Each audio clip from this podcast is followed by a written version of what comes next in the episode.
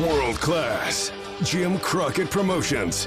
Big time wrestling. Mid South. $2 Late Fee presents Territory Marks with Paul London and Zak Shaffer. The show that celebrates matches from the glory days of professional wrestling.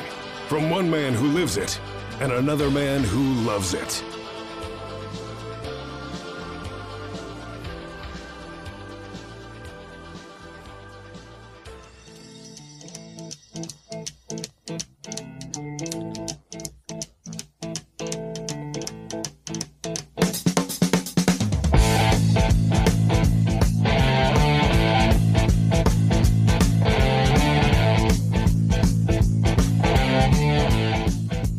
Territory Marks is back, baby. Episode four. Oh my gosh. Episode four. It's uh well, a lot of big news actually. A lot of stuff to talk about in the intro to this.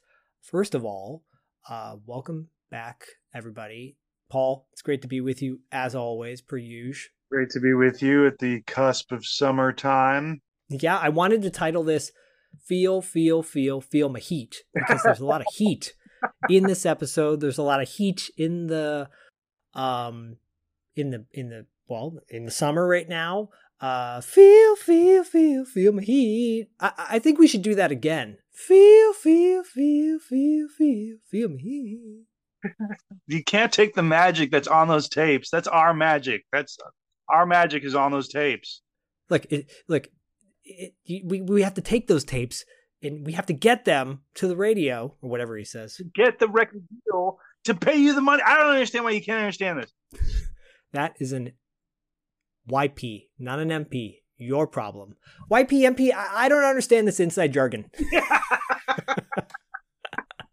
That's what I was trying to remember. Oh Uh, my God. yeah, you can't go wrong with old Reed and Dirk. No, you can't. No, that's late seventies. I was gonna say, or would that have been eighties at the time? I think it was right on the cusp. Yeah, because that was into the bringing in the eighties, right? So like, Yep. like later into the struggling years. I think this was like early 80s. Yeah, we would have to find out when Knight Rider or when uh yeah, whatever that song he's playing. Well, he's doing the touch originally. Oh, right? that's right. That's right. And we talked about this on the previous uh, on the cobra episode that dustin and i did.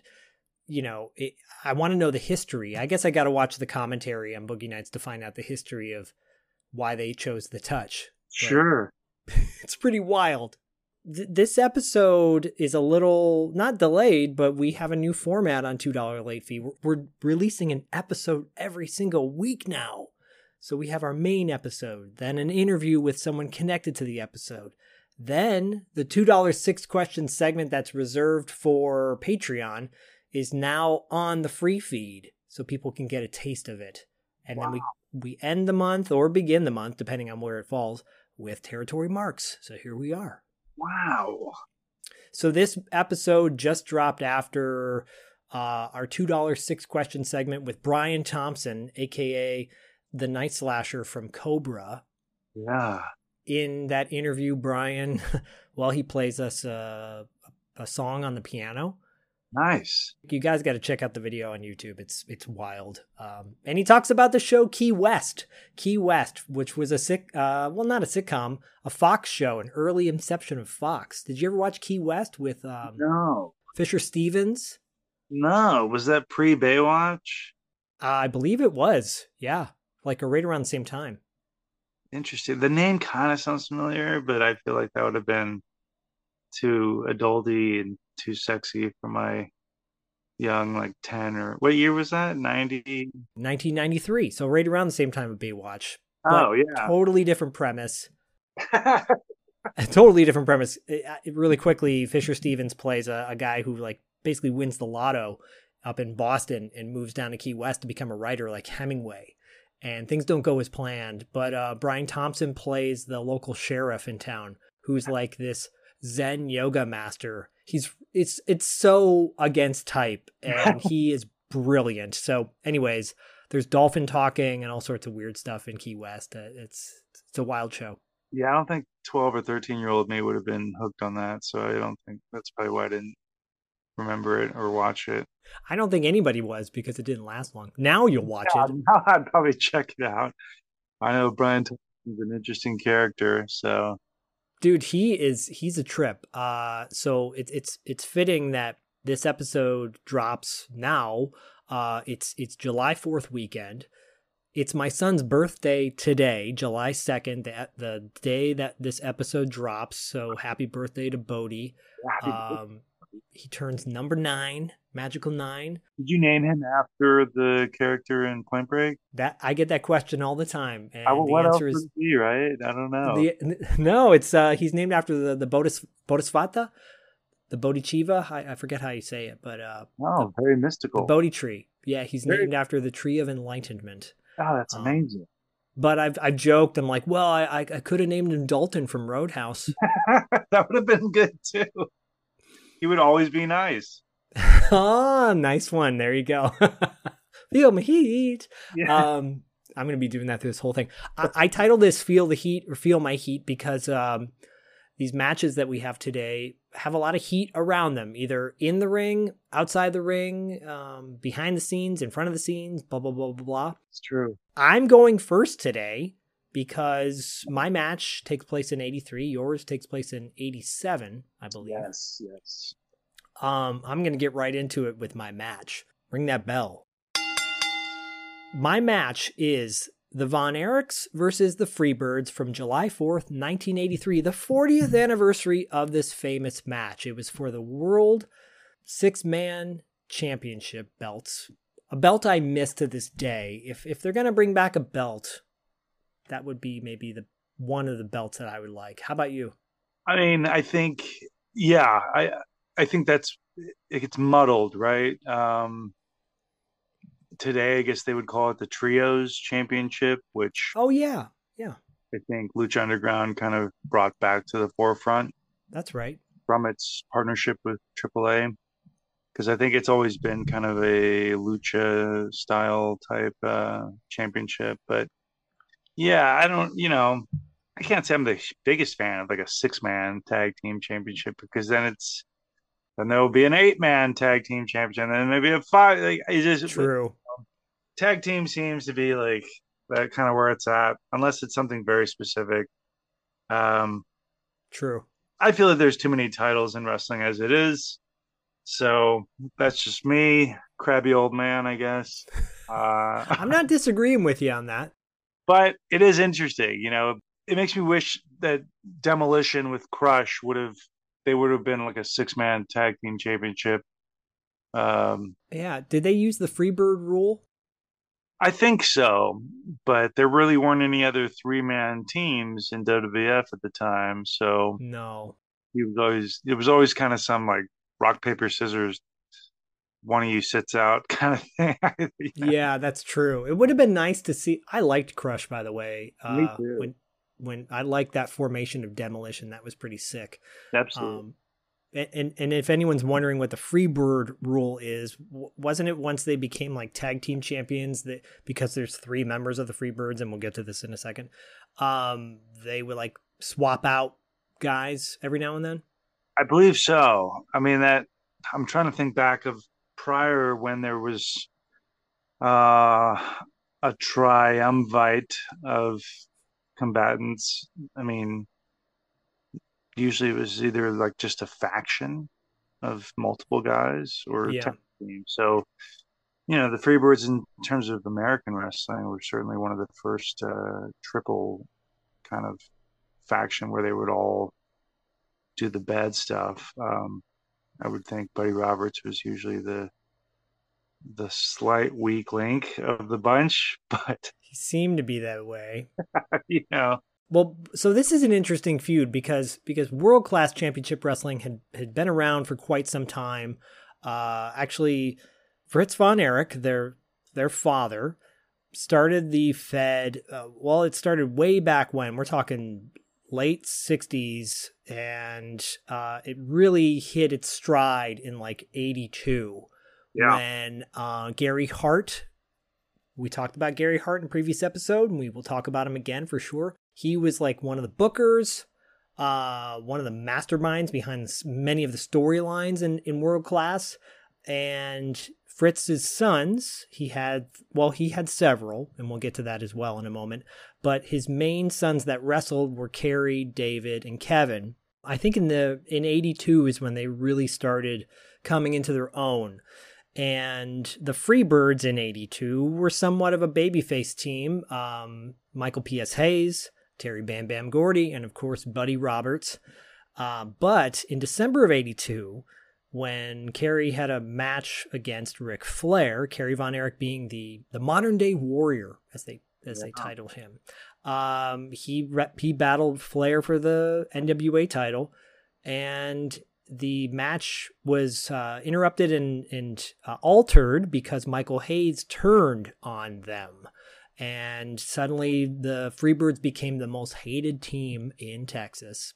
In the South. Uh, well, I guess when they go to Georgia, they were big baby faces. But true, yeah, yeah, yeah, and Georgia plays a part in this as well. This feud would continue on over the course of the following year, '83, and in in the course uh, leading up to this, Buddy Roberts uh, had a hair versus hair match versus Iceman King Parsons, and he lost the match. Uh, Parsons put Nair on his hair, basically the like, hair cream, and removed it all, made him a baldy. And so he would wear a wig with uh, with headgear on on top of it to conceal his bald head. And so that was the reason why you'll see in this match, or when you watch this match, and of course the links are in the show notes. Uh, he's wearing headgear throughout, and this feud kind of culminated uh, in July of '83 so this is interesting too. If you go into the show notes of, of like YouTube and online, they say one says it's at the Dallas Sportatorium, another one says it's at Texas Stadium. Um, we believe that it's probably at Texas Stadium or yeah, something like that. Sportatorium has a very distinct look where it, it, you can tell it's not an outdoors feel to it. It's very much a smaller, dingy kind of. I don't even want to say arena. It's more like it was like a bigger, bigger bingo hallish type. I mean, it was sportatorium. It was kind of a, a hall, a giant hall, but it was old and it was bigger than like say a bingo hall, but not quite an arena. Yeah. So yeah, but very distinct look to it, and this this very much is Texas Stadium as far as I can tell. Yeah, yeah. I mean, this has a bigger feel to it than the, the, the Sportatorium. Really quickly, if you guys want to know more about World Class, and we will continue to talk about them through the episodes, of course, uh, there's a great documentary called Heroes of World Class. I actually put that link in the show notes too. It's free on YouTube. It it, it has footage that uh, the WWE I don't think ever got, and in interviews that the WWE never got. It is most it is the most exhaustive documentary on world class and the the Von Erichs and the whole history of the promotion uh, that I think you'll find out there. It's very hard to watch because the story of the Von Erichs is is a is a sad one. It's super tragic. We're not going to talk about that today um, because pretty much after this match later on in the year was like the downfall of the family due right. to David Von Erich dying tragically in Japan, uh, either at the end of this year or the beginning of the following but the Von Erichs were were the top baby faces. They were huge, and the and the Freebirds were hated for what they've done to the Von Erichs, causing Kerry to not win the title.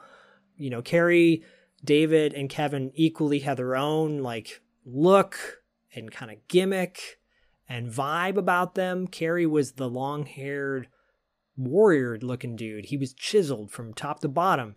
David was more of like the the beefy brawler guy and then Kevin was the uh, barefooted, you know, martial art hero. Um, you know, before some other current wrestler used the uh, shoeless gimmick, uh, he was barefoot in the ring and just a total badass. All three of these guys were equally badasses, I, I must say. Um, and Fritz did a lot of the talking for them for their promos and such because they weren't the strongest with gimmick promos. But his dad, their dad was. He was the faceplate of the company, and um, you know, he he he he sold them very well.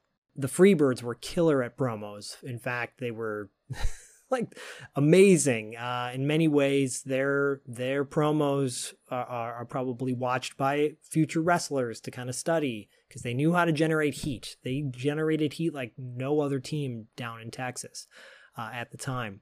One guy in particular, Michael P.S. Hayes, has a history of not being the most genuinely good guy. Uh, I don't know about Terry Gordy and Buddy Roberts, but definitely Michael P.S. Hayes. He's dirty looking, and I think that the that look fits him to a T. Uh, I hadn't seen this match until much later on in my wrestling lore. Uh, my first introduction to the Freebirds was in the movie Highlander back in like '84 or whenever that movie came out. I'm like, who, who are these guys? Who's this hairy guy with with his dance moves, all sexy dance moves? It's gross, but he's somewhat appealing. Um, Highlander movie is that what, or which which Highlander is that? In the first Highlander, really? They appear? What? Yeah, Connor MacLeod goes to a wrestling match Oh wow! Okay, so at least it's in the context of them being wrestlers, not just like. Oh, yeah, and it's great. It's great. I forget what Queen song is playing when they're wrestling. It's not the Highlander song that like Queen did. Like they did the theme song. Here we are. Yeah, yeah. I love that song. That song, "Princes of the Universe." The Highlander. But uh, but yeah, this match with the Freebirds and the Von Erichs, you know, top babyface, top heels colliding in July. for one of most prestigious titles in the world, the six-man World Tag Team title. Best two out of three falls, 60-minute time limit. Introducing first the very worthy challengers from Lake Denton, total combined weight 749 pounds, the fabulous Von Erich Terry David, and Kevin. And across the ring, the television, the World Tag Team Title Champion, the Freebirds from Atlanta, Georgia, Michael Hayes, Buddy Roberts, Terry Gordy, combined weight 791 pounds. David Manning, your referee this match from the onset generates heat because the Freebirds come to the ring and they come to the ring in Texas to the theme song of Georgia by Willie Nelson. you hear the crowd just like, boo! You can hear specifically so many just guttural, oh my God. You know, that's the last song you want to hear when a team is coming to the ring. They come to the ring with their stars and bars on their, um, adorned on their on their robes and uh, you know their Confederate flags, and of course Mark Lawrence, the commentator, is like, "Oh, the beautiful robes of the Freebirds! Look at those beautiful robes!" And um, he's like, "Wow!" He really loves his robes because he gets the Kerry Von Erich, and he's like, "Look at that beautiful robe by Kerry Von Erich, Yellow Rose of Texas." Um, they come to the ring, obviously get booed out of the building, and then the Von Erichs come to the ring to La Grange by ZZ Top, which you know, I played it at, at the onset of the episode. It's just a, it's a kick ass song. It's just so good. And they come to the ring and they do some kind of moves with their body too to generate some buzz. Um, and, you know, the, the match overall is amazing. This match is the best two out of three falls match for the World Six Man Championship. The the Freebirds were the title holders at the time this has a happy ending, folks. Unlike many of the matches we've chosen in, in the past. but um, the match starts with David Manning uh, as the referee, and David Manning gets copious shoutouts throughout this. David Manning was one of the main referees in World Class. I wasn't familiar with him that much until I saw the documentary Heroes of World Class, but um, he was the Tommy Young of World Class Championship Wrestling, right? The match is a brawl fest. It is just like sloppy punches yeah. and bear hugs and uh, not a lot of like technical moves. There are some cross bodies, there are some kicks, there are some splashes, but nothing too flashy. The first bout is won by the Freebirds when Terry Gordy pins David Von Erich with a crossbody after a quick tag by Roberts. Like Roberts had been in the ring the whole time and then quickly tags without obviously David Von Erich seeing, so it was like a sneak attack. Got a tag it on Gordy as he went by. Look out, here's Gordy coming off flying with that tackling slam, please. And the Freebird strategy paid off as Roberts tagged Gordy going by after thrown over. Gordy came off the rope, diving on top and getting the pin. And this is interesting too, and we can talk about this why who gets pinned and whatnot. Um, yeah, Gordy pins David Von Erich, and then there's, there's like they give him a short break, like a two like a minute break. Match picks up again. Kerry Von Erich eventually gets in the ring, and he's wrestling Buddy, uh, Buddy Roberts, and Kerry Von Erich with the help of David Von Erich, do like a clothesline. David's on the outside of the ring, Car- uh, Kerry's on the inside of the ring, and they clothesline Buddy Roberts together, and they get the quick pin.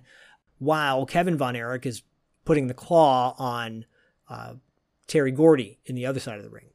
The claw being the Von Erich's like finishing maneuver. Now the Von Erichs return the favor as the pass go. Play! We're all in A brawl ensues after this match. It's a full-on slobber knocker, as Jim Ross would say.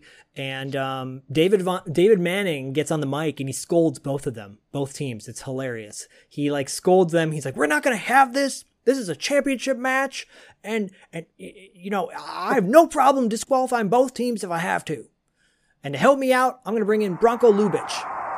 The Von Erichs have drawn even, but David Manning has the microphone. No, you listen up. This match is for the world title. It's tied up one fall apiece. There are rules in this match, and that means you tagging it out. I'm not going to go for six men in this ring at one time. Any more outbursts like this, I don't care how important this match is, I will disqualify the party that's involved. Well, This is the third and deciding fall. I'd also like to ask Bronko Lubich to come to the ring so we can have two referees for this fall. all right. You can see who's protesting the most. That's fine with Von Erichs. They're not the ones who have to break the rule. crowd goes wild. Bronko Lubich was a veteran wrestler turned referee for World Class as well. And so now they've got two refs in the ring at the same time, which I had never really seen up until that point. I thought that was pretty cool. Eventually, as as the third fall commences, uh, David Manning gets knocked by Kevin Von Erich really hard, and he falls out of the ring. It's a pr- and he and he falls out of the ring pretty hard as well. Eventually, in this melee muck, Kevin ends up uh, pinning Michael Hayes with a crossbody to finish the match, and uh, the Von Erichs win the championship and a big trophy, by the way. Oh, Kevin reaches up and grabs Hayes. He's got a pin. One, two, three. The winners of the six-man World Tag Team Championship, Terry, Kevin, and David Erich. It's pandemonium in front of 12,000 screaming maniacs. The Freebirds' most prized possession has been taken away. Look out, Gordy is throwing a stairway into the ring. And now it is really getting wild. Well, Kevin Von Erich was down on the side of the ring, and he reached up and grabbed the Freebird, causing him to fall. A move we've seen the Freebirds usually get away with before. David Manning came off the floor, gave us the count of three. And that's the end of the match. Mark Lawrence, like I said, was on commentary. Uh, most of the time, Bill Mercer was like the main guy at World Class, but Mark Lawrence, who went on to become a Baptist or Methodist minister, uh, has a very interesting way of talking, and he gets very animated, but he never goes above a six on the volume scale. It's uh, quite remarkable. Um, but this match, it's very similar to the Magnum TA Nikita match and the energy of the crowd. It is it is fever pitched. Both teams come to the crowd through the crowd. They don't even have the entrance uh, like we would see in the WWF at the time uh, or NWA uh, or you know mid South. Um, they they came through the crowd. Crowd was like pulling on them, you know, and and it's it's like almost violent. You know, the Freebirds are making their way through the crowd, and they look people in the crowd look so pissed off at them. Uh, and the Von Erichs, every person, man, woman, and child wants to hug and kiss them. And sometimes they did. And I'm not saying you should do that or not, but it's got to be careful because you never know. You never know. Anyways, uh, they come through the ring through that piece of string, like Paul had mentioned in a previous match. It's a wild setting and it's a wild Yeah. match and it's a it's a it's just a full on brawl punch fest, but it's so much fun. I'll turn it over to you, Paul. What are your thoughts on this Freebird Von Erich match from July of '83? I mean, it's certainly a very, very uh, historic and classic match. Just atmosphere alone, you know. I think. Um, I don't know if this was the start of their running shows at the Cotton Bowl, Texas Stadium, but the but the energy is electric throughout. I think if anything, you can really see just how big a you know the term rock stars applies to the Von Erichs here because it's hard to say that you know one was more popular than the other. I think each Von Erich definitely had their own set of fans, but there was there was definitely something pretty uh pretty astronomical whenever Kerry would get in there, and I I don't know that it was because he had you know the most chiseled, biggest body and was the most tan and uh, whatever, but you know from from what I can tell, it seemed like David was for the most part the most accomplished in terms of being able to put together like a match and being the best professional wrestler of the bunch and one of the better uh, talkers of the group.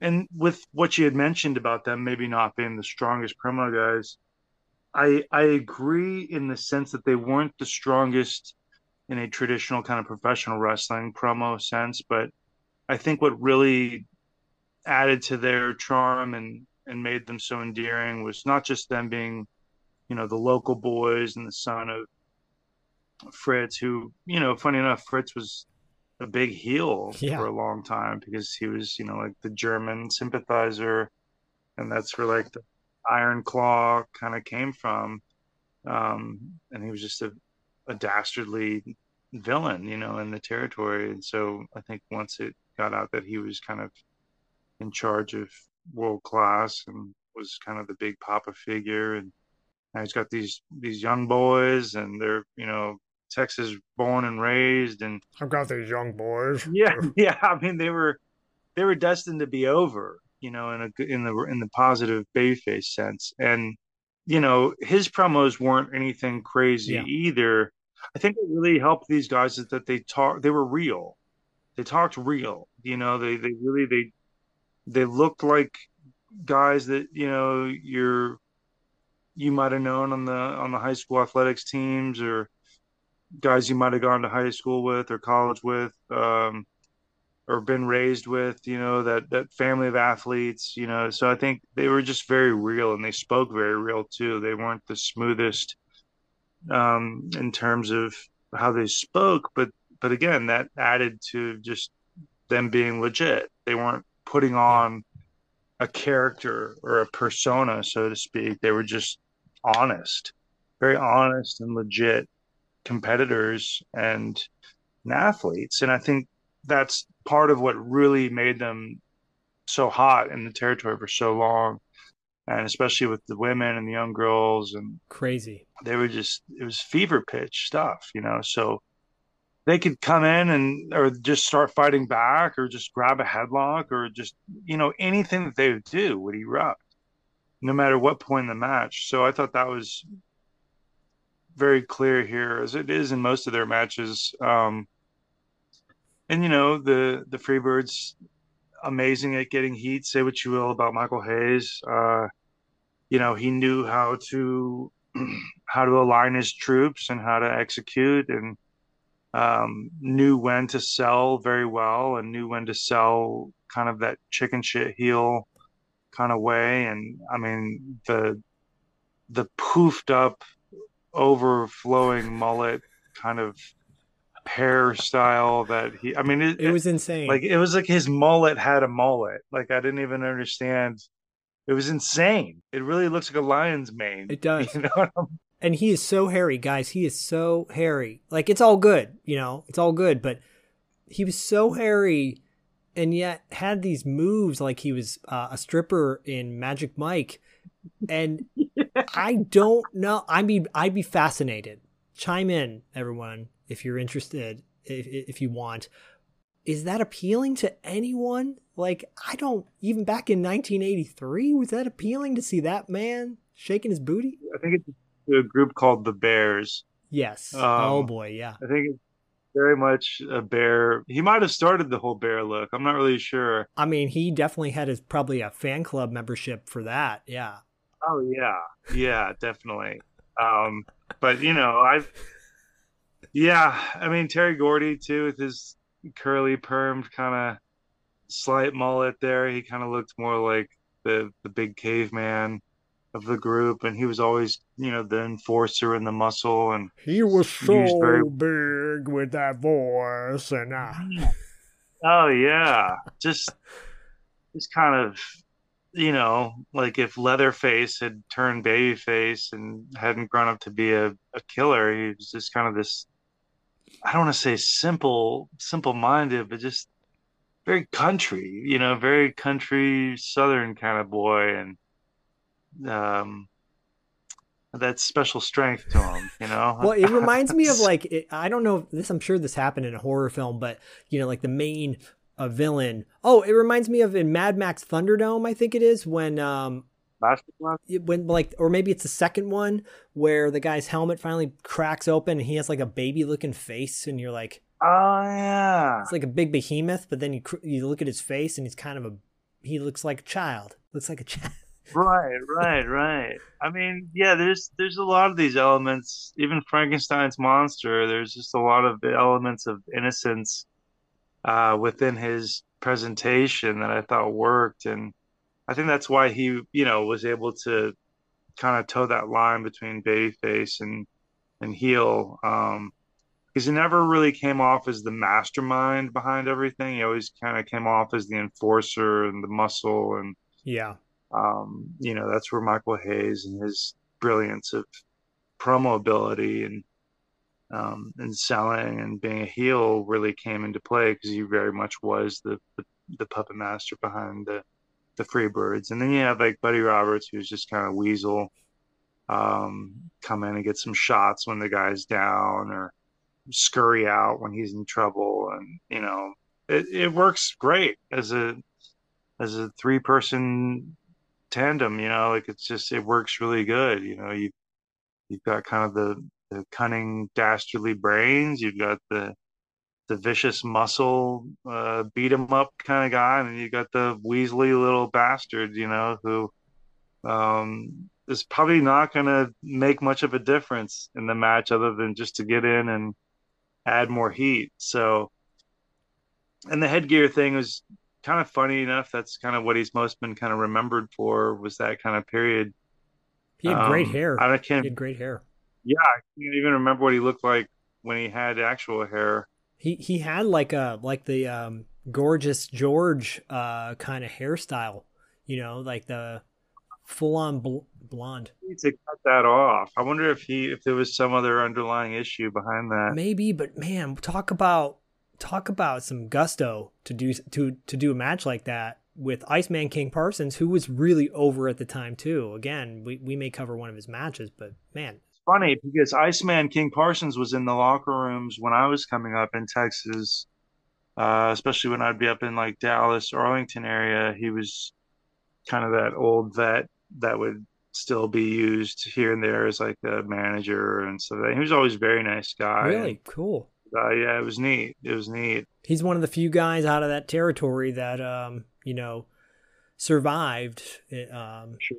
again but we will cover wrestlers from world class besides the von erichs and the freebirds i'm sure down the future uh chris adams and and gino hernandez perhaps and uh Yeah. one man gang used to have a had a great rivalry with Kerry Von Erich before he became uh, Akeem, and uh, you know Rick Rude got a start down there too, and, and I mean like Brody. Bruiser Jay Brody, Robb. yeah, of course. So many have gone through that era, you know, and gone through that territory. I mean, well, we'll we'll talk about him here shortly. Yeah, no doubt, no doubt. Um, so so I think it's safe to say, I'll be honest with you, I was surprised at the outcome of this match in the sense that I was surprised that the Von Erichs won for one, but for two, the way the match went down. So like David Von Erich gets pinned first. It's interesting who gets pinned, right? Because that's a is is that an important aspect of wrestling, like getting pinned in a I think it can be. It can definitely be part of the psychology of it, where you're thinking, "Oh my god, if David got pinned, like any, like we're in trouble." yeah You know, you would maybe think Kevin would be the most pinnable, you know, Yeah. out of the three. I think. And so to pin, you know, sort of what would be deemed the unofficial captain off the first fall, um, we're in trouble. yeah You know, we're in trouble. And so, and that's unfortunately, I think that's two out of three falls is difficult to put together because it it's it's going to be fairly not I don't want to say predictable, but you know, a two out of three falls match, if it doesn't go three falls, it's going to be disappointing, right? Yeah. But then for it to go three falls, it's fairly predictable. Yeah. Um, it's like the NBA finals, you know what I mean? Yeah. So you're thinking, well, the NBA is going to want to squeeze out some more ratings and TV out of this. They're going to start to make it to where this gets more evened out.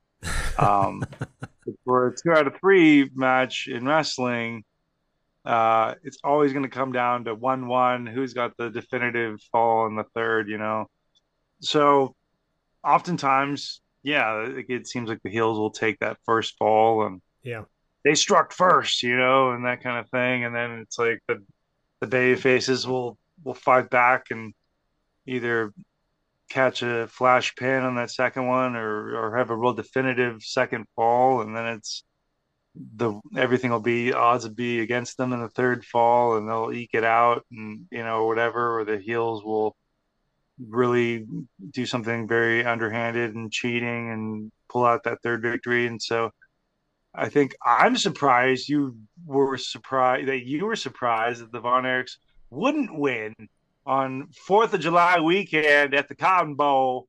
Come on, you think they really wanted a riot I guess I'm just the Cotton Bowl if the heels from Georgia came in there with their bars and stars and walked out with victory? That ain't gonna happen. Well, I just I guess I'm more surprised. Like I guess I'm so used to, maybe I'm accustomed to watching so many um, swerve jobs in NWA in the late '80s. You know, dusty finishes basically, and uh, some sort of run in. So ultimately, I'm like on the edge of my seat cheering for the Von Erichs the whole time. Because they they look like dudes you want to have a beer with. They do, they look like nice they kids. were like they were hair metal, like or like rock hair rock guys without the rock ability. right? You know what I mean? and David, David- you know, David was Yeah. he was tapped to be he was going to win the world title against Flair, uh, which Kerry ended up winning. I, th- I think the year later, and you know, of all the guys, he seemed yeah maybe he was the most over because he had this attitude. He looked like he'd be on Yellowstone uh, with Yeah. you know, and and he had a future. Uh, it was either earlier this year or later this year. We'll, we're going to cover it, but uh, he had a program with uh, gorgeous Jimmy Garvin where valet for a day a match. And, Oh and, yeah. uh, the promos leading up to that or pro- post that are are gold. Um, Sunshine. with and sunshine, yeah, yeah, all that good stuff. Those are great. Before we get to your match, I just want to run down a few things from '83 that stood out to me, and we we talked about '83 last episode, and it's so funny because uh, Paul, you know, Paul will go into this deep, like, oh, I gotta, I gotta find all these facts, you know, and I'm like, dude, it's just, just, just. Just three, just three, and uh, but he said, but this is really good, and this is really good. But I had found some facts from '83 in the last episode. I'm like, I want to share these, kind of like the Metallica album that came out of '83. Pirates of Penzance came out in July of 83. uh, I, I only bring that up. The, the movie had Kevin Kline, Linda Ronstadt, and Angela Lansbury in it. Uh, it was a popular musical on Broadway, and um, Barry Bostwick played the lead on Broadway. Barry Bostwick played the lead to, uh, he played uh, Danny Zuko in Grease, and then that movie was made with John Travolta, of course. And so I'm like, wait, he had two movies. He was on two Broadway shows that he should have been the lead in because he was great. In fact, the inspiration for his Ace Hunter character in Megaforce came from the Pirates of Penzance when Hal Needham, the director, saw the show with his wife in LA and she said, you know, he he he's your ace right there basically. He he can tell more of the story in the in our episode that we did with him. Go back to our earlier episodes for that. Uh, but Pirates of Penzance. Did you ever see Pirates of Penzance? Oh, but I definitely saw Megaforce. I know you did. No, I I know of Pirates of Penzance, but I never saw it. Uh, I guess I should go back and check it No, out. you don't need to. Thought it was an interesting. It just stood out to me because I'm like, oh, this is this is interesting. Another movie yet again that he probably should have played the lead in, but he didn't. So uh, you know, but now he sells his Now, underwear at conventions. think of Angela Lansbury, I always think of Murder She Wrote. Um, Of course. this would have been before Murder She Wrote, obviously, right? Yes, 83. Yep. Yeah. Okay. Wow. Maybe I will check it. I like Kevin Kline. You know. No, you, you, there's there's other movies you can see. Paul and I are going to get together. We're going to watch uh, Empire Films. Empire Films. The best That's Empire right. Films. Uh, July of 83. Mario Brothers was first released in Nintendo uh, by Nintendo in Japan. In Japan for the first time. It's the beginning of what clearly I'd say the most iconic video game character of all time, wouldn't you wouldn't you say? I would agree. Um, yeah. I did not see the latest movie. Oh, it's I vaguely cute. remember the the original with Leguizamo and all that. That was That was trash. wasn't Lance Henriksen in that movie as well? I think Lance Henriksen was like No, it was Cooper. Dennis Hopper. it was Dennis Hopper, wasn't it? Looking a little bit like Lance Henriksen, though. Oh, Oh, maybe I'm thinking Double Dragon. no, that was Robert Patrick. That was Robert Patrick. Lance Henriksen was in one of those. I swear he was. Uh, He was in the right. um, elevator action movie. No, I'm kidding. Ele- That would have been badass, dude. Elevator action movie? really? Elevate? Well, I'd watch yeah. that. I think I'd rather watch a Burger Time. Ooh. Burger time. Yeah. Well, you know, at one point they were going to make a Spy Hunter video game uh, movie with The Rock attached to it. I'm so glad they did. Me too. Yeah. Me too. Keep him away from all of our treasured franchises, please. Then they were going to go with Jason Statham. No, I'm kidding. I'm kidding. I would have accepted that more. Come on. I would have been okay with that. Yeah. Um, but yeah, Mario Brothers. Now, when you first started playing Mario Brothers for the NES, did you do like my brothers and I did, where whenever you'd have the remote and you would want to jump, you'd like lift the remote too? You'd press the button and like lift the remote, thinking that that would do it. And yeah, it, it was strange. It was one of those early tests of hand-eye coordination that you would fail, not knowing why. It reminds me of with my son because I, I I was uh, when I introduced video games to him for the first time and he was doing the whole thing too like oh and my wife is like you're not it's okay Bodhi you don't have to move you don't have to move you just press the button. he's moving with the whole thing the whole screen you know That's good though. That's good. I think you know it, it creates some some early movement in children. It's fun. you know you- you're talking about uh, the Mario Brother movie the the one with Leguizamo the the cartoon was decent with uh, Captain Lou Albano back in the day um, Right. but there's so many mo- video games that could be made into movies like gauntlet would have been really good i think or Castlevania, castlevania would be dope i know they did a Ghosts and Goblins. ghost and goblins come on Right. altered beasts Altered Beasts. Yeah. i heard a rumor that they're going to do an altered beast movie sega's you know because sega Really? yeah Oh wow. anyways But then you look at so many movies that are made from video games and they're terrible. yeah and the mario brother movie's good uh it's a good kids movie you know i think in a nostalgic movie for adults um they did that one right and it's 90 minutes Did you ask Brian Thompson about Mortal Kombat Annihilation? One of the most unwatchable video game film sequels ever. I sure did. He he did not have the most positive experience making that movie. However, Shao Kahn, I think that's his character's name. Yeah. He I think he holds that character fondly. I think he enjoys that character. Um, I don't think he enjoyed the experience of making the movie. Man, the first Mortal Kombat movie is not good. Let's be honest, it's not. Well, we're also learning about CGI. Like early 90s, 90s CGI is brutal. It's brutal. right? I mean, it's like cut and paste. But you cast Chris. I love Christopher Lambert. You cast him as uh, Raid. Raiden. Like that's not that's that's not Raiden. And then wait, uh, Raiden in the sequel is James Remar. I think. Yeah, it is. And I don't know why you wouldn't cast Jean Claude himself as Johnny Cage. I seeing as that, know. That would have been perfect. But Yeah, I think they. needless to say, we're veering off because Sorry. then we'll end up in Street Fighter 2 realm, and that's the whole other debacle. It is a debacle. I'll I'll button up '83 really quick with um the, the end of the month of '83. Friday night videos premiered on NBC.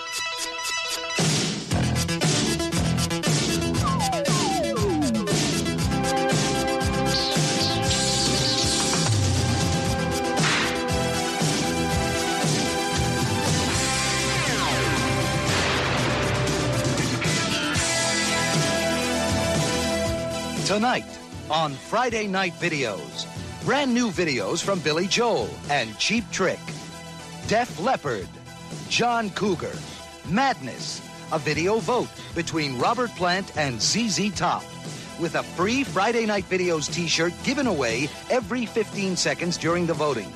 Classic videos from Tom Petty and Santana, a private reel on Loverboy, plus Elvis Costello, Peter Schilling, Peter Gabriel, Olivia Newton John, and The Pretenders. Friday night videos. Um, it was created by Dick Ebersol, who produced the Midnight Special back in the day, which was a cool music show. But the early inception of this show featured wrestlers as well. I think that's where the rock, uh, and- uh, rock and wrestling connection started with Hogan and Lauper. But some of the interesting, I'm just going to throw out a few of the interesting co-hosts of uh, Friday Night Videos back in the day. You had people like Billy Crystal and Danny DeVito, which makes sense, right? Teri Garr and Carol Kane, which I think is pretty awesome. Then you've got the cast of Kate and Allie, which I think is awesome. Uh, then you've got Marv Albert and Joe Piscopo. Joe, can I bite you? Piscopo is awesome in Sidekicks. Sidekicks and Dead Heat, dude. Yeah, and Dead Heat's uh, big underrated. Dead Heat's fantastic. Uh, Treat Williams. Treat Williams, people would be like, these are all uh, Key West, Dead Heat. This is stuff you talk about on Podcasting After Dark. It's true, my other show, Podcasting After Dark. yeah. uh, but then you had uh, Savage and Elizabeth, Mean Gene and Jesse Ventura. what was the premise of this show? It was you said video.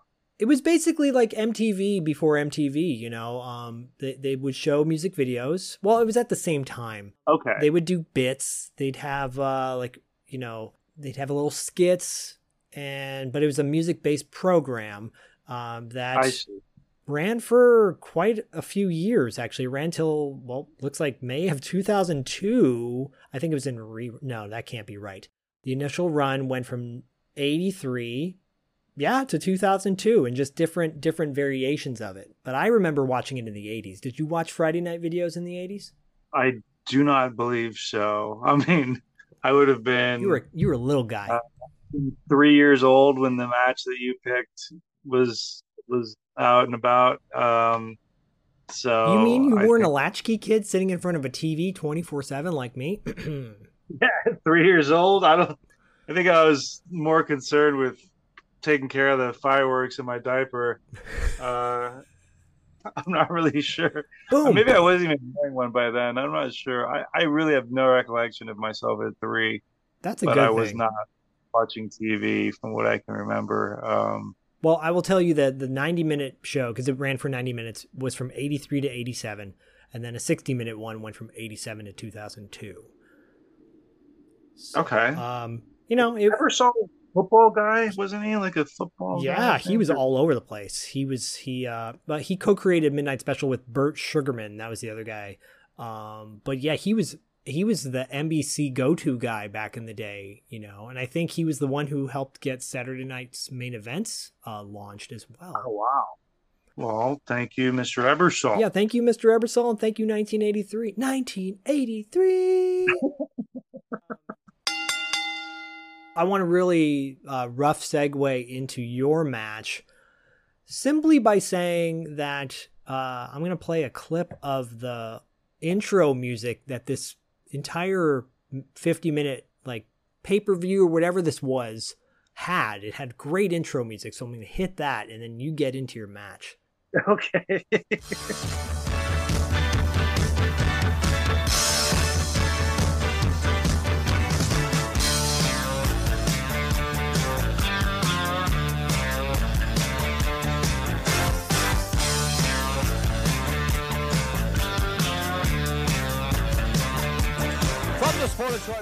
All right. So Paul, tee us up. What what what are we what are we talking about today?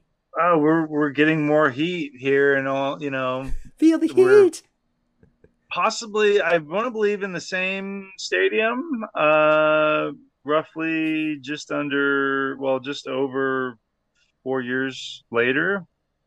Um we'll notice a sizable difference in attendance. Oh boy, no kidding. Um, we're still with World Class Championship Wrestling, and oddly enough, it you know it seems to coincide with um, a recent passing not too long ago of the Iron Sheik, Yeah. the Rest in the peace. historic Iron Sheik. Um, so, Mister uh, Break Your Back, uh, all the heat and all the stuff that he's said about Hogan and other wrestlers and uh, things I'm not sure we can even say on Spotify. I mean, we probably could, but if my son's like, I want to listen to my birthday episode, no. yeah, he was. Beep. We'll keep it PG to G. Well, I will. I will say really quickly. I think a lot of uh, new wrestling fans know of Sheik from his recent stuff going on Twitter and whatever. But this is Right. this is '87 Sheik, which was a whole different kind of Sheik, right? Right, right. This is uh, before we would see him later on as a manager uh, in WWF. Um, you know, I believe he came on board as like Khan Mustafa or something kind of later on. And yeah, so, you know, I thought, well, this is appropriate. We'll have Iron Sheik, who had massive heat, as, uh, you know, being this villain from Iran. Um, and he'd always have a big Iranian flag out with him. And funny enough, it was his opponent that I was, well, that I've always been a fan of. But I thought, well, let me see if I can find some matches of his, which then obviously sent me back to Portland. And I thought, well, my last match with Curt Hennig uh, was a Portland match. Let me get out of Portland. It's Maniac Matt Borne, who m- most people would probably recognize as the original Doink. Um, I remember him as Big Josh from WCW. Oh yeah, when you mentioned Big Josh, it was like, yeah, that's that's it, Mr. Axe Handle. so, uh, yeah, Matt Osborne, he's uh, one of the one of the toughest brawler types to come out of the Northwest territories. Um, he wrestled as Maniac Matt Borne. He was really a heel for most of his career. It seemed, you know, like he was always um, because he wasn't really the most technically proficient, even though he he definitely knew how to wrestle and had good technique. Um, but he was more of a brawler. I mean, he was always billed as around 260 and around six feet, you know. So like, I mean, he's a bowling ball of a guy. And Sheik was, you know, no no dainty flower himself. I mean, he was pretty thick. He kind of had like that muscle gut. Um, I mean, he's like he was like a tire, you know, like so. Did you ever see Bad Lieutenant? By the way, did you ever see Bad Lieutenant with Harvey Keitel? Oh, long time ago. No, I I can't remember it too much, but I remember he just being a slob. yeah, he's standing there with his naked, crying, right? yeah, And yeah. I'm like, oh, he's got Iron Sheik's body. Yeah, oh god, it's so true. anyway, sorry. Well, I remember. I mean, I think I, if I'm not mistaken, uh, same commentator was that Mark Lawrence. Mark Not to be confused Lawrence. Matthew Lawrence or Joey Lawrence. No, not not like the Lawrence brother. brothers that you worked with recently in in your lifetime film Whoa. What's the name of that movie again? Your name, Baby Snatcher? Yeah, my best friend, the baby. My Snatcher. best friend, the Baby Snatcher, starring Paul London. But I believe Matt Borne comes out to Born in the USA. Uh, I mean, that's cool. it's- That's cool. Yeah, he's got the big waving American flag, uh, and he's a baby face. So that was something I thought was very interesting about this show. Yeah. uh, it took place in October seventeenth of nineteen eighty-seven, Texas Cotton Bowl. From Tehran, Iran, 258 pounds, Ali Vaziri, the Iron Sheik. There he comes, the world famous Iron Sheik up the Triton turf here with the Cotton Bowl in Dallas. As World Class Wrestling presents the State Fair extravaganza, this is Mark Lowrance from the press box, 12 stories above the playing field. As the Sheik now is saying something about standing up, now he's going over to John Roberts, the announcer. The Iron Sheik has requested that we all rise and join in his singing of the Iranian national anthem. Oh my, this is not going over well with the fans. Let's see if we can pick up what he's saying.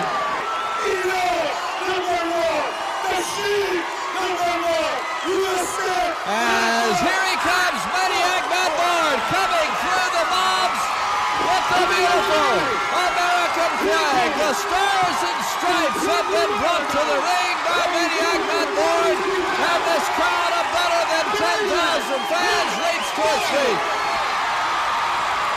The Sheik doesn't know exactly what to do. Nobody wants you in Texas, Sheik.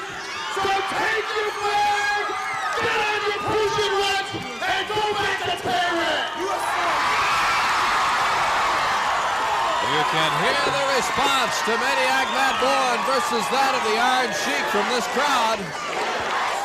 And listen to the chants, USA ringing through the Cotton Bowl as the stars and stripes of all Glory flap gently in the Texas breeze. They keep saying up and down that there's ten thousand strong here, but we'll let you decide for yourself when you see the match. Yeah, but by the way, in my match, Mark Lawrence is going, There's people still coming in the arena right now. And you're like, This is the main event, right, dude?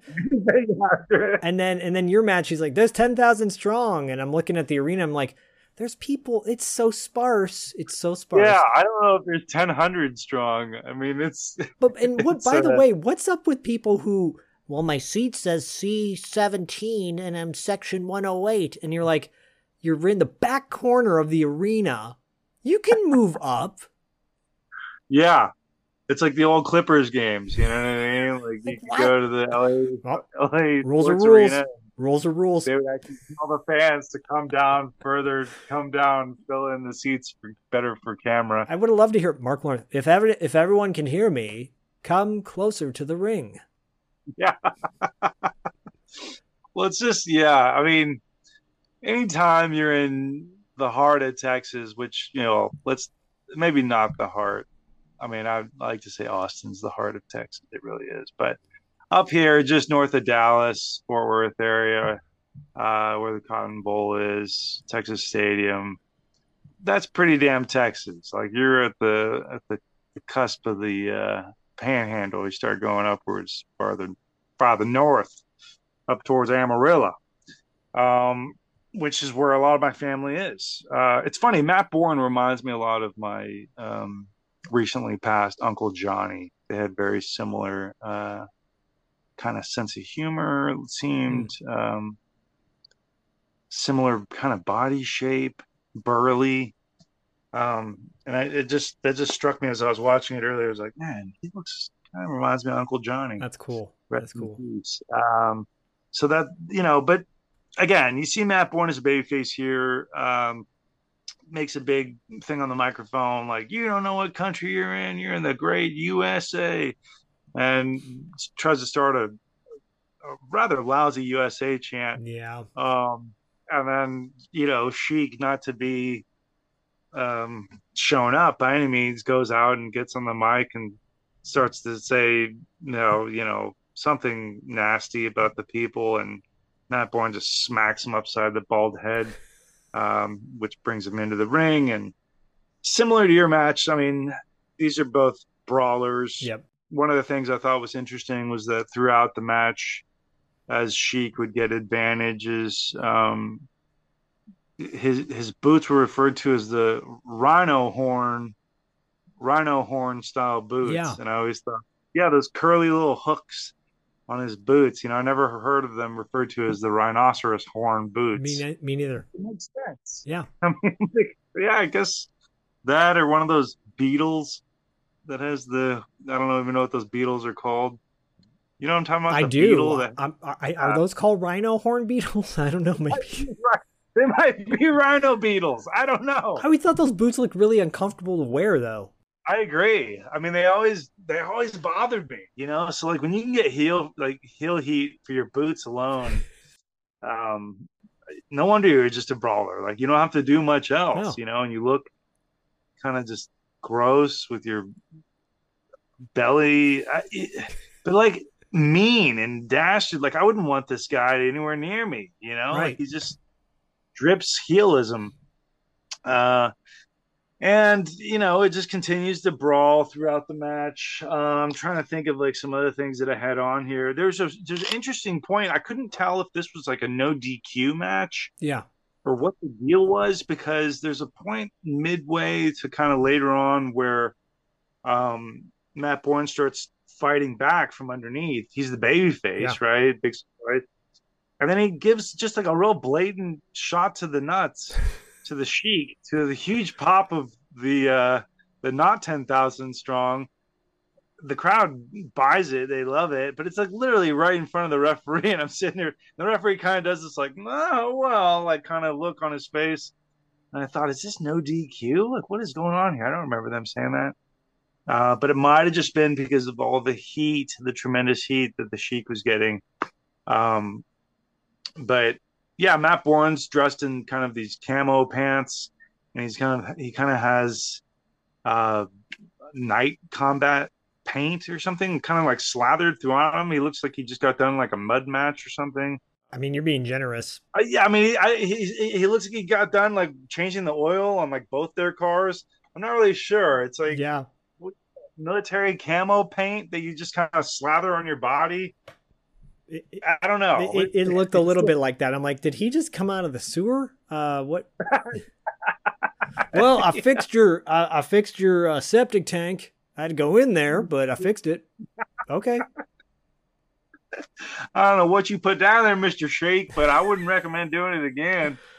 Certainly don't want to flush that twice. Did you have some chicken shawarma down there? What's going on? You're just lambos, lambos.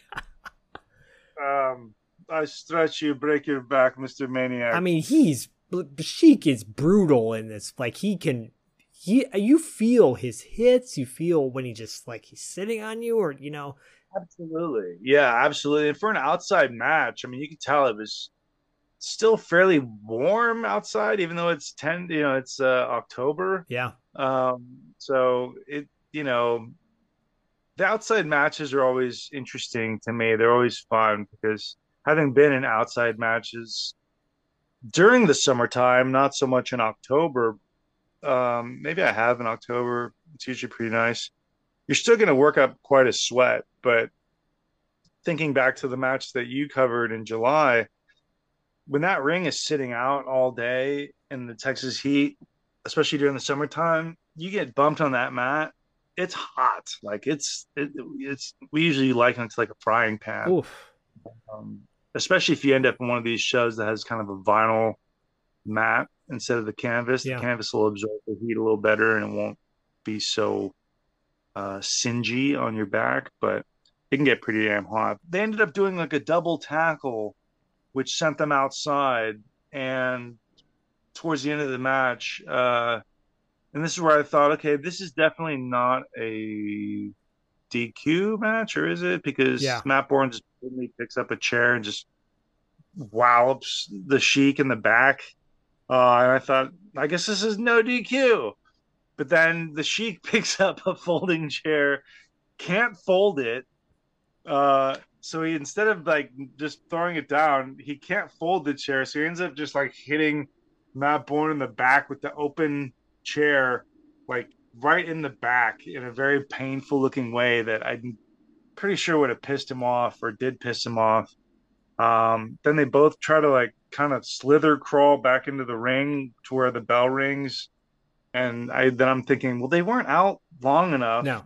for it to be a count out. Like what what is happening here? And I still couldn't quite understand or hear an official ruling of what the match was. It just kind of seemed to get thrown out. Yeah. Men dazed now at this brutal confrontation out at ringside. The bell is sounding as John Keaton, though, is unable to separate these two. They're still at it. Ring the bell again, he says. Borne charges in the corner, of the Sheik out of the way. Borne hits that iron post. Sheik is doing something to that boot. There he comes with a kick, knocking Borne off his feet. The match is over, but it's looking bad for Matt Borne. He's asking for the Iranian flag. The fans really hate this. The Sheik has the Iranian flag to cover Borne, and Borne will have none of it. Borne with a drop kick. Sheik comes back for the right. Borne ducks, picks him up, turns him around, drops him over the knee. 10,000 fans roar for Matt Borne, who grabs the American flag. And even though we were unable to see a winner, we have seen Matt Borne end with momentum in his favor. And listen to this crowd chant USA. Borne with old glory in hand. But either way, I think it's to me it was very interesting because I think Sheik always gets associated with Hulk Hogan. Yep. People think he never wrestled anyone other than Hulk Hogan or Bob Backlund. Right. Um, so it was just very interesting to see. And also, it was like Sheik only wrestled in the Northeast or only wrestled in Madison Square Garden. No, like I didn't even know he had appeared at World Class before, you know. Um, much less, I had no idea that Matt Borne was a babyface Yeah. in World Class. And when he first kind of appeared on the scene, he was a heel. And, you know, I know that he had done territories outside of Portland, and but he was mostly a Portland guy. And to everyone's knowledge, she would basically have been kind of a Northeast WWF kind of guy. So I just thought it was a neat, a neat thing to witness these two guys, um, known for being elsewhere. They're here in Texas at the Cotton Bowl, not 10,000 strong. Uh, viewer, check, you know, decide for yourself. But yeah, seeing Matt Borne uh, a good uh, five years before Doink would come onto the scene, probably a good three to four, four and a half years before Big Josh. Uh, and you're saying, did you have the Big Josh action figure? I did not have the Big Josh action figure. It escaped me. Uh, the you know Galoob made Big Josh figures, but if you go on eBay, you can find a Big Josh action figure. Oh wow! He comes with that big axe handle and chops down opponents. Just the axe handle, not the whole axe. Yes, yes. And and I just want to list his stats on here. Big Josh, lumberjack, height six foot one, weight two seventy five, from Mill City, Oregon. His favorite hold, the double axe handle. A real former lumberjack, Big Josh won all around lumberjack honors four times before turning to wrestling. Sounds really legit. Yeah, it sounds legit. Yeah, so I, I liked Big Josh in WCW. He was there for as uh, as, as I like to say a cup of coffee. Um, wasn't there very long. But this you're talking about the fourth Cotton Bowl extravaganza. There it is. Extravaganza. Did they do? So is this the fourth annual? Um, and it had four matches on it. Well, at least on this uh on this video, the clip that the one we have in our show notes that you guys can watch. Uh, the first match was uh, Mil Mascaras was one of the main wrestlers in it. Third match was Eric Embry versus Shaun Simpson, and the final match was Al Perez versus Kevin Von Erich. Al Perez was the world class world heavyweight champion. I don't know about world twice. Sounds kind of weird to me. This match was I was not familiar with Matt Borne outside of Big Josh and Doink the Clown. I didn't really like Doink the Clown. I didn't like that gimmick. This was it. Oh, I love Doink the Clown. Bad guy Doink is great. Well, okay, I like the bad guy Doink. This was a time when I was not watching wrestling as as much, and I think I was focusing. I was like focusing more on WCW, but still kind of wavering back and forth. I'm like, the cartoon component was kind of frustrating me. Um, and so I was not a huge fan of Doink, uh, but I really like this Maniac Matt Borne. And I wrote in my notes, Matt, Maniac Matt Borne greater than Hacksaw Jim Duggan. Um, I mean, you've seen the standoff that they've had at an independent show. Did you see that match? It was like they there's some clip out there. I can't remember when it was. Now, sadly, I I want to say Matt Borne passed away in 2013, maybe. Hmm. Um, but there's somewhere there's a match where you know after Doink, he would go on. Like apparently, I think from what I understand, he got let go by WWE, the WWF uh, due to constant um, drug infractions. Um, he then showed up at ECW also for a cup of coffee. Uh, is kind of doing a mangled Doink kind of character. Pre Heath Ledger's Joker smeared face paint, but something cool. akin to that. So Um, Sting ripped that off. in, Yeah. Impact. Yeah, like a good ten years after that movie. I wonder if anyone's seen this. Um, it's Showtime. It's so fresh. I'm- I'm- yeah, yeah. I, I'm tired of doing Jim Carrey's The Mask. Yeah, it's kind of weird. Um, Anyways, but yeah, so there's a there's a clip somewhere out there of him and Hacksaw having, and they were in a faction together. I want to say in Memphis. oh really? I can't quite remember who else was in that group off the top of my head. Um, but anyways, they had some quarrel, they had some issue in the match, and they they stopped working together. And they're like, "You want to shoot? You want to shoot, brother?" And like they're like, it looks like they're about to actually. It looks like it turns into a shoot. Whoa. it's kind of fun. Well, Ha- Hacksaw Hacksaw was a total badass before he came to the WWF, and much like the the Bushwhackers too. I I, I want to dig into those matches, the the sheep herders, and um, when these guys were, you know, Ted DiBiase, same deal. Like these guys were were when on the on the territory scene, totally different persona or more badass persona. Um, Matt Borne Harry he sold me in this match. I loved it. I loved seeing Sheik. Uh, rest in peace to Sheiky baby. Um, I think he.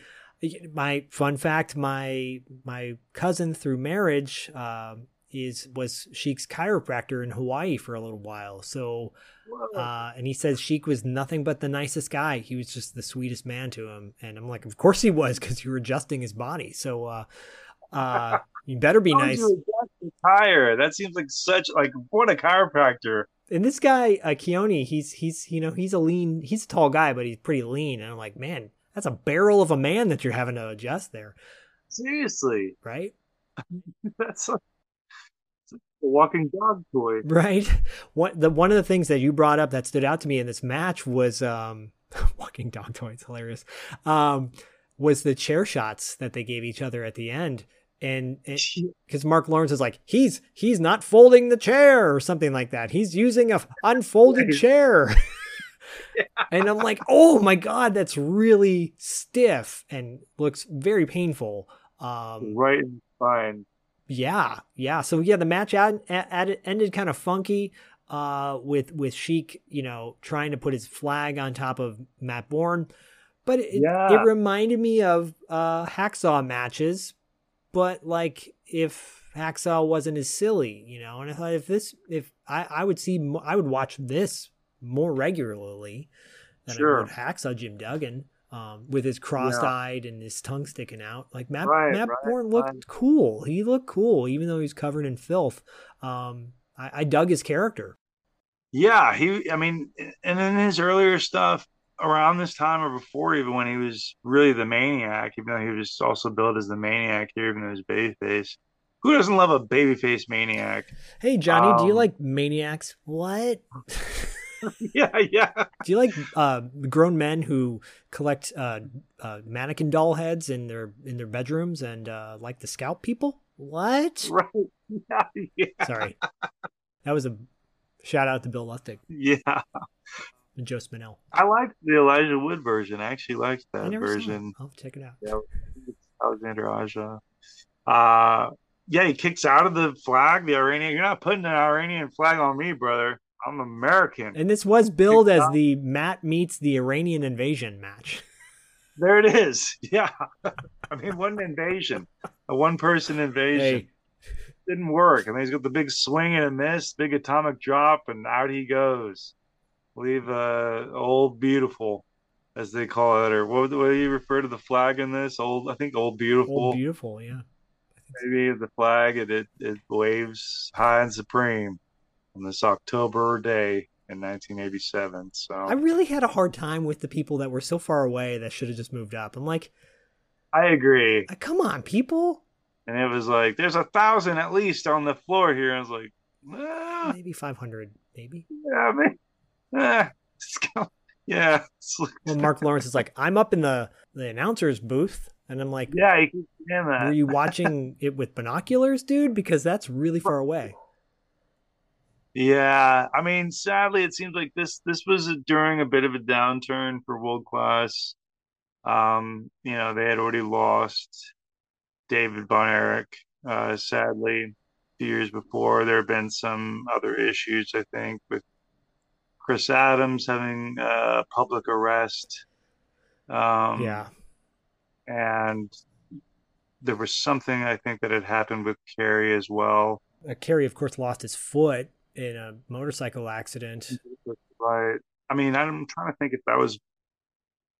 I think that might have been after this. I'm not exactly sure when it was that he lost his foot. Um, Yeah, because he he joined the WWF around the time that Flair joined. that was around 90, 91 that he joined WWF. Yeah, Uh, right. Because he was definitely there in 92 and wasn't there too long after. Um, but yeah, I mean, this was this was kind of a, a rough patch for world class. It's it's very much a difference in audience energy and excitement in this match. Not saying it's not there, it's definitely still it's there still there. Yeah, very, very, very different than in the match that you chose, you know, which was just about four years prior. So well, when you hear the crowd in in the '83 match, it, it all sounds like one big wave, right? And then in this one, you can hear individual people yelling out certain things because, yeah, yeah, it's so true. Dude, I love Maniac. right? Again, I highly recommend the uh, Heroes of World Class doc, uh, and that's in our show notes because um, it really covers. It's exhaustive. It covers from it essentially the the '80s inception on, and it, it talks Right. about it talks about these rough patches, um, you know, in great detail with with guys like Gary Hart. You know, Gary Hart is a genius, I think, Yeah. in my opinion, and a promo master at generating Right. heat, and um, he's on it exhaustively. Marc Lowrance, Marc Lowrance is on it as well. So, Right, anyways, right. check that out. No, it's great. I love that documentary. It's definitely worth checking out. Uh, I think it's running what three and a half, four hours, maybe five hours. It's really long. Yeah, you can watch it in spurts. Uh, because honestly, by the end the end of it, you'll be depressed if you watch it all in Yeah. one, which I did twice. have a chaser. Definitely have a chaser when you watch it. Yeah, but I'm glad you brought this match. You always bring so many cool, unique matches. You really do. Like your your your perspective is so different from mine, obviously. um, but I love it because I feel like was it coincidental that you pulled a world class match, or were you like, oh, I'll just pull this and it kind of was coincidental. Uh, originally, I was about to select uh, Matt Borne and Chris Adams from the year before, from like a July '86 match, where Chris Adams had the world championship, and it was the main event, and it was a non-title match. Um, but you know, I just happened to think, ah, there needs to be a little bit more gusto to this. And there was, and that was a very headlock heavy match. Um, even though I, you know, I enjoyed Chris Adams' work, I, I still felt that that coupled with, you know, the recent passing of Sheiky Baby, uh, it just seemed more appropriate. But it just happened to be in World Class Championship Wrestling. So yeah, this is a nice, you know, th- this episode we were recording and airing after Sheik had just passed away, so it's perfect to shot make a tribute to a guy who, you know, when people think of wrestling and they they you show them a photo, you're like, what do you think this guy does for a living? What do you think? Oh, firefighter. How about how about her? Oh, uh, doctor. How about this guy? Wrestler. It's got to be a wrestler, right? No, he actually works at the Jamba Juice up the street. How dare you? I guess for both these guys, right? yeah. I mean, Matt Borne, I would totally trust working on my car. However, I think after I come out to my car after he worked on it, I feel like all the pieces would be taken apart. And he's like, I found the problem. yeah, yes, that's true. that, or you would definitely want him to be clearing the the forest out, you know, dead wood, so that it would avoid those future fires. Well, he he is a lumberjack. He it says it on his on his big Josh He card. won many lumberjack awards. You know, I never understood why. You know, do you think that they made him just have the the axe handle to avoid it influencing kids to want to play with axes? Yes.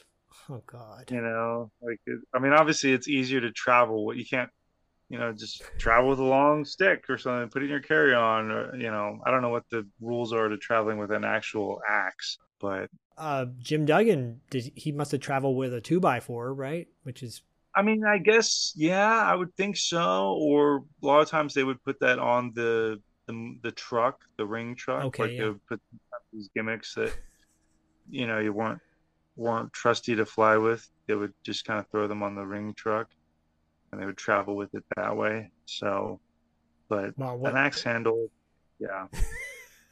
Big Josh. Shout out to the Pacific Northwest. yeah. Shout out to our brethren up in Oregon and in Washington. Yeah. Um, yeah. You got any fun facts? Fun facts, yeah. Uh, probably too many again, but Well, I end up editing them out anyways. and I because I, The I don't want you to, I don't want you to blow your load. Um, oh well, there's lots of load to blow here, so you know that's that's what happens when you're you're Big Paul. um, uh, the number one movie at the box office was Fatal Attraction in October of '87. In October of '87. That's right. Interesting. Uh, number three at the box office was Princess Bride. okay, I think we've talked about it, the the fact that it had a terrible soundtrack.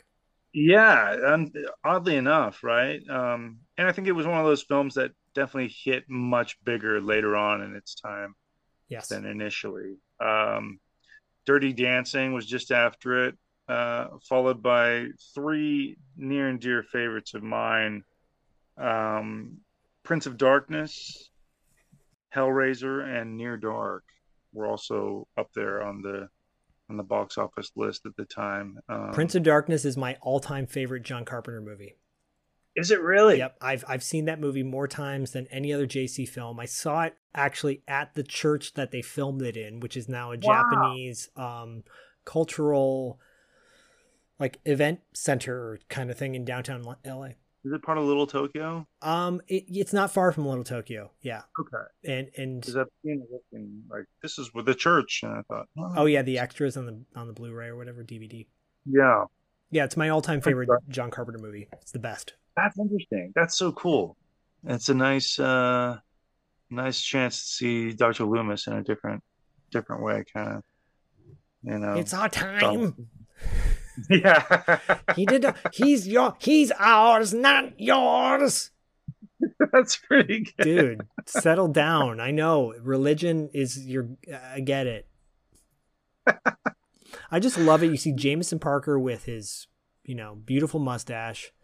Uh, Lisa Blount, rest in peace, who just like her her that end scene where she charges like she has to make that decision. Does she do this? Does she end her life?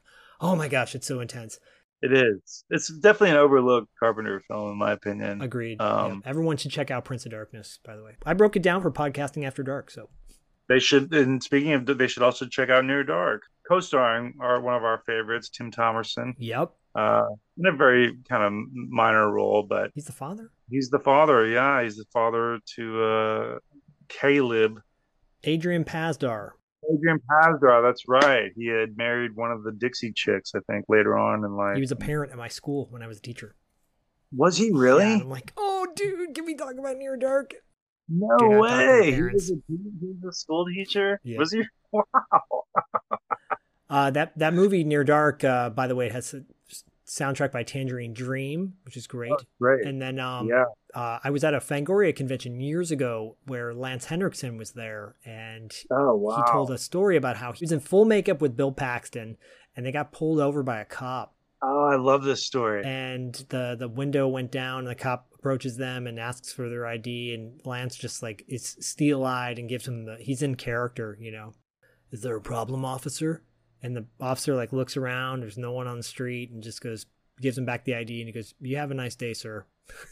Yeah, he said he looked at him like he wanted to eat him Yes, or something, right? And it scared the shit out of him. I love that. Yeah, that's a great story. I mean, it's a great cast. They've got, you know, at least three cast members fresh off Aliens, right? I think so. Um, Jeanette Goldstein is the is who played Vasquez in Aliens is in it too, and plays uh, the the older woman in the group, and Lance Henriksen, and and Bill Paxton. yeah, Bill Paxton, and yeah, it's it's a it's a classic. Near Dark. It's definitely one of the best uh, vampire films. Definitely the, the best vampire western film. Oh, no Um, doubt. So You mean it's better than John Carpenter's Vampires? Well, uh, I mean, I do like John Carpenter's Vampires for the Terry Silver factor. Me too, but You know what I mean? it's So, yeah. it's not that great. No, no, no, no. Um, Sorry. Earlier in the year, in April, funny enough, two days after my seventh birthday, uh, GI Joe the movie had aired, and On so TV. that, yeah, I loved it. That was like a two-part. I think it was a two or three-part series. Um, amazing, right? This first time you saw blood, looking at GI Joe. It is a trip to think about GI Joe the movie coming out in '87 because I think the series that was supposed to be the finale of the series, but Right? then they greenlit one more season, which it's it's the Sunbow. No, it's the DiC year that they did. Um, it's not good. It, I tr- we tried. I tried to watch it with my son. We were obsessed. He was obsessed Oh, with GI really? Joe. We tried. I have it on DVD. It's not good. Did, did, that other season, that extra season, still feature Cobra Commander? Yeah, so Cobra Commander, obviously, at the end of the movie, you know, he turns into a snake. I'm Right. not a man. Right. And um, in the follow up season, they bring Commander back. I think Destro does. And then they bring Serpentor. They, they basically turn Serpentor into a lizard and he slithers off. And then What? yeah, and then Cobra Commander has this weird costume. Uh, he downs a he he has like this cool like kind of silver mech outfit on, um, but then goes back to the I remember. Yeah. the he goes back to the traditional uh, cloak over his head, uh, hood, and um, Destro's you know gold. Um, it, it the the animation's sloppy. The voice acting is decent. oh, decent. that's a bummer. I vaguely remember that. I feel like I would have kept watching it, but it there must have been something that I didn't that didn't stick with me there. I just really liked Chris- Cobra Commander because he was voiced by Chris Latta, yes, who was an insanely underrated uh, voice actor, who I think also did Starscream for yes, he did. Trans for yeah for Transformers, maybe a few others, and appeared on a really funny uh, Seinfeld episode. Oh, really? Uh, yeah, if you look up Chris Latta, L A T T A, Seinfeld, um, I think he's like one of the like some guy on the subway who's like staring down Kramer or something. I I wasn't the biggest Seinfeld. I didn't grow up as like a Seinfeld fan. I've only really recently kind of gotten into it where I'm like, this is really good, right? Um, But either which way, shout out to Chris Latta. Nice. Yeah, I'll have to check it out. I'll have to check it out. Um, I know. Gosh, yeah. We we if we go back to '87, we will we will be revisiting GI Joe. The toys from that movie were still pretty hot Yeah. on the shelves at the time.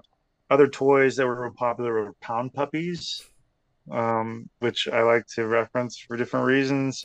Uh, Karate Kid toys, the Karate Kid action figures, those were always The Remco ones. Uh, yeah, they came in like two packs. Yeah. There was like Johnny and Sensei Kreese, Yeah. and there was like Chozen and Sato, and obviously Daniel and Mr. Miyagi.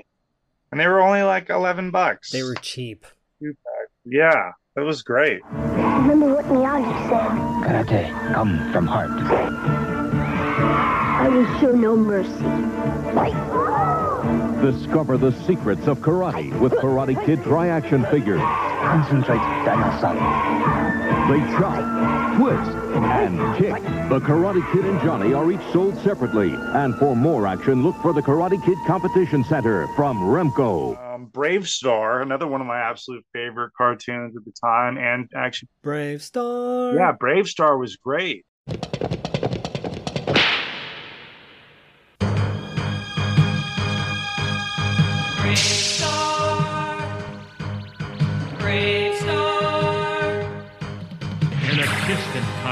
And faraway place, the planet of New Texas floats deep in space. Sky of three suns, land of precious ore. The Kerium Rush brought outlaws by the score.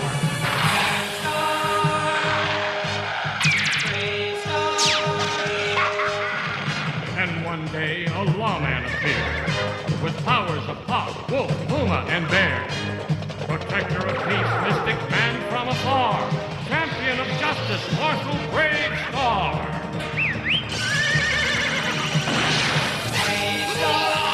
Brave Star. Eyes of the hawk, ears of the bull. Brave Star. Brave Star. Strength of the bear, speed of the puma. Brave Star. Brave Star. It's great. It really is. That's another one that I, I'm I'm kind of glad they haven't bastardized into like a movie or a, t- a modern day kind of whatever. We'll just put some fresh faced teen as Marshall Bravestar. Like you know, just no. Though if if Wes Studi would have played Brave Star, that would have been badass. That would have been pretty awesome. Yeah, I agree. That's that's not bad. I do like that. Um, that's pretty good. Funny thing on Bravestar too is a few of the villains, especially Tex Hex, the main kind of ghostly villain. Yeah. Uh, these were apparently these were rejected characters for the Ghostbusters. The Filmation Ghostbuster cartoon. Yeah, the Filmation Ghostbusters cartoon. These were all characters that were for that that they thought were maybe a little too dark or evil, and so they kind of recycled them a bit and used them for Marshall Bravestar. So Bravestar, I think, actually started with Tex Hex as the first character before Bravestar was even developed. Wow, Um, cool. series, if I remember, if I remember, the series was kind of built around Tex Hex, which is kind of odd. Um, well, the the toy line was amazing. Um, I agree. It was really cool. The figures were they were like eight inches tall, and yeah, they were big. really big. Yeah, and I had I had a, a quite a few of them. Um, I was obsessed with recording myself as a kid playing with my toys, and I recreate Yeah. I recreated the theme song. Um, I'm actually gonna put it in the episode Oh, great! so you can hear what I sounded like when I was eight years old because I still have the recording. I found I found the tape. It's got me doing He Man and Brave Star and Visionaries and Oh, Supernaturals. Supernaturals. great, yeah, Supernaturals. Yeah, oh man, Brave so. Star. Anyways, it, Yeah. I have a huge love. I look forward to hearing it. Okay, good. Boom, boom, boom, bitty bum, bum, bum, bum, bitty bum. Brave Star. Boom, boom, boom. Brave Star. A time in deep in space. Planet New Texas flows deep in space. Thrice. Three stuns. Flows deep in space. Thrice. Three stuns. Suns. Land of precious core. The Kerium outrush. bring outruns by the, outlaws by the score. Brave Star, whoosh, ah! Brave Star. With powers of hawk, wolf, puma, and bear, Brave Star. Boom, boom, boom, boom, boom, boom. Ears of the bear and speed of the puma. Strength of the bear and speed of the puma. Brave Star. Boom, boom, boom, boom, boom, boom. Brave Star. Filmation is amazing. It really is. It really is. I loved Filmation Ghostbusters too, but you know, but um, Uh, but did you have a pogo ball? I did not have a pogo ball. I was not. My, my son inherited my um my coordination, and I had none. Oh, really? Oh, I recommend you trying to find yourself a pogo ball give it another shot. I'm sure you were really good at it. Well, it's like uh, the rings of Saturn. It's like Saturn, basically, right? That's kind of how the toy looks like. Yeah. It looks like Saturn, Yep. and you just kind of squeeze this ball with your with the inside of your feet Yeah. as you step on the rings of this Saturn-looking toy and bounce around, and it was it was pretty fun. It looked fun, Um, and then I felt bad because I couldn't do it. Oh, come on! I I, I have faith in in ye. Thanks. Appreciate it. I'm Um, more coordinated now than I was back in, in 1987. Well, yeah, I would like to think most of us are. nice fun facts. Oh well, I've got you know. I'll let you. The number one song at the time. Oh, please. I'm sure it was number one song for all of us. Whitesnake. Here I go again. Yeah, One of my So- favorite songs to karaoke to. it's a good. It's it's amazing. Yeah, it's it's. Can't go wrong with Whitesnake, man. I still follow uh, the singer to this day on Twitter. He's got a really David Coverdale. yeah. He's got a great Twitter uh, account. It's pretty comical. I'll have to check that out. Uh, and rest in peace to Tawny Kitaen. My gosh, what a Oh. icon of of the '80s for sure. Yeah, you're right. One of the one of the '80s bombshells. Yep. Wow. Well, that is a great uh, way to wrap up our two matches. A lot of fun, a lot of a lot of zaniness, a lot of heat. Feel, feel, feel, feel my heat. I, I think we should do that again. It's a callback to the beginning of the episode, folks. Um, Paul, thank you, brother. Thank you once again for bringing a great match. USA, USA. Thank you. Yeah, it was a lot of fun. Uh, makes me miss Texas uh, a bit more, a lot more, actually. So, give these matches a watch back, and hopefully y'all will as well, and enjoy them like we have. No, it's a lot of fun. Thank you, and just keep the territories not a thing of the past, not a memory, but something to be treasured and valued every day. I like that. All right. Do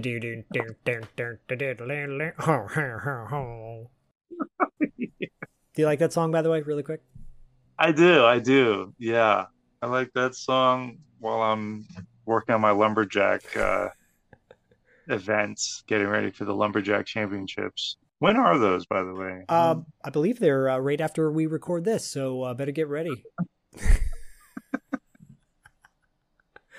All right, everybody. Until next time, play us out.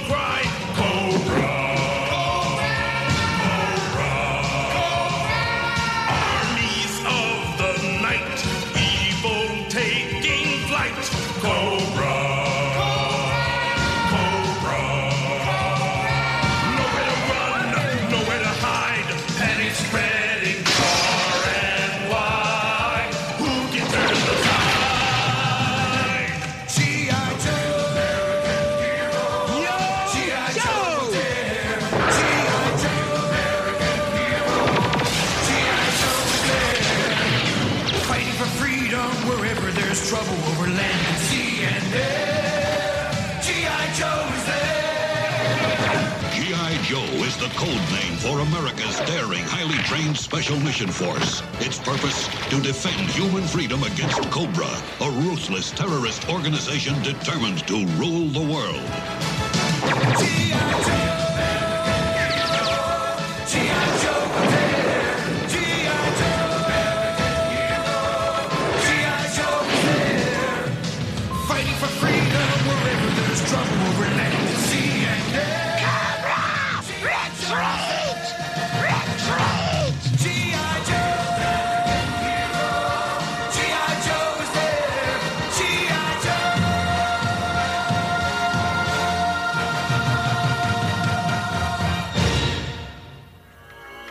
I just wanted to say goodbye and remind you that the good guys always win, even in the 80s.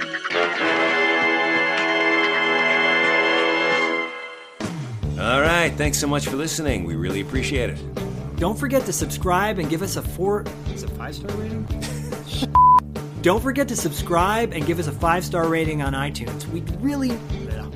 Don't forget to subscribe and leave us a five star rating on iTunes. If you listen to us on Spotify, that's great too. And you can find us on the internet. Don't forget to check out our website at $2latefee.com and follow us on Instagram and Facebook at $2 Late Fee Podcast. We'll see you next time. We did it.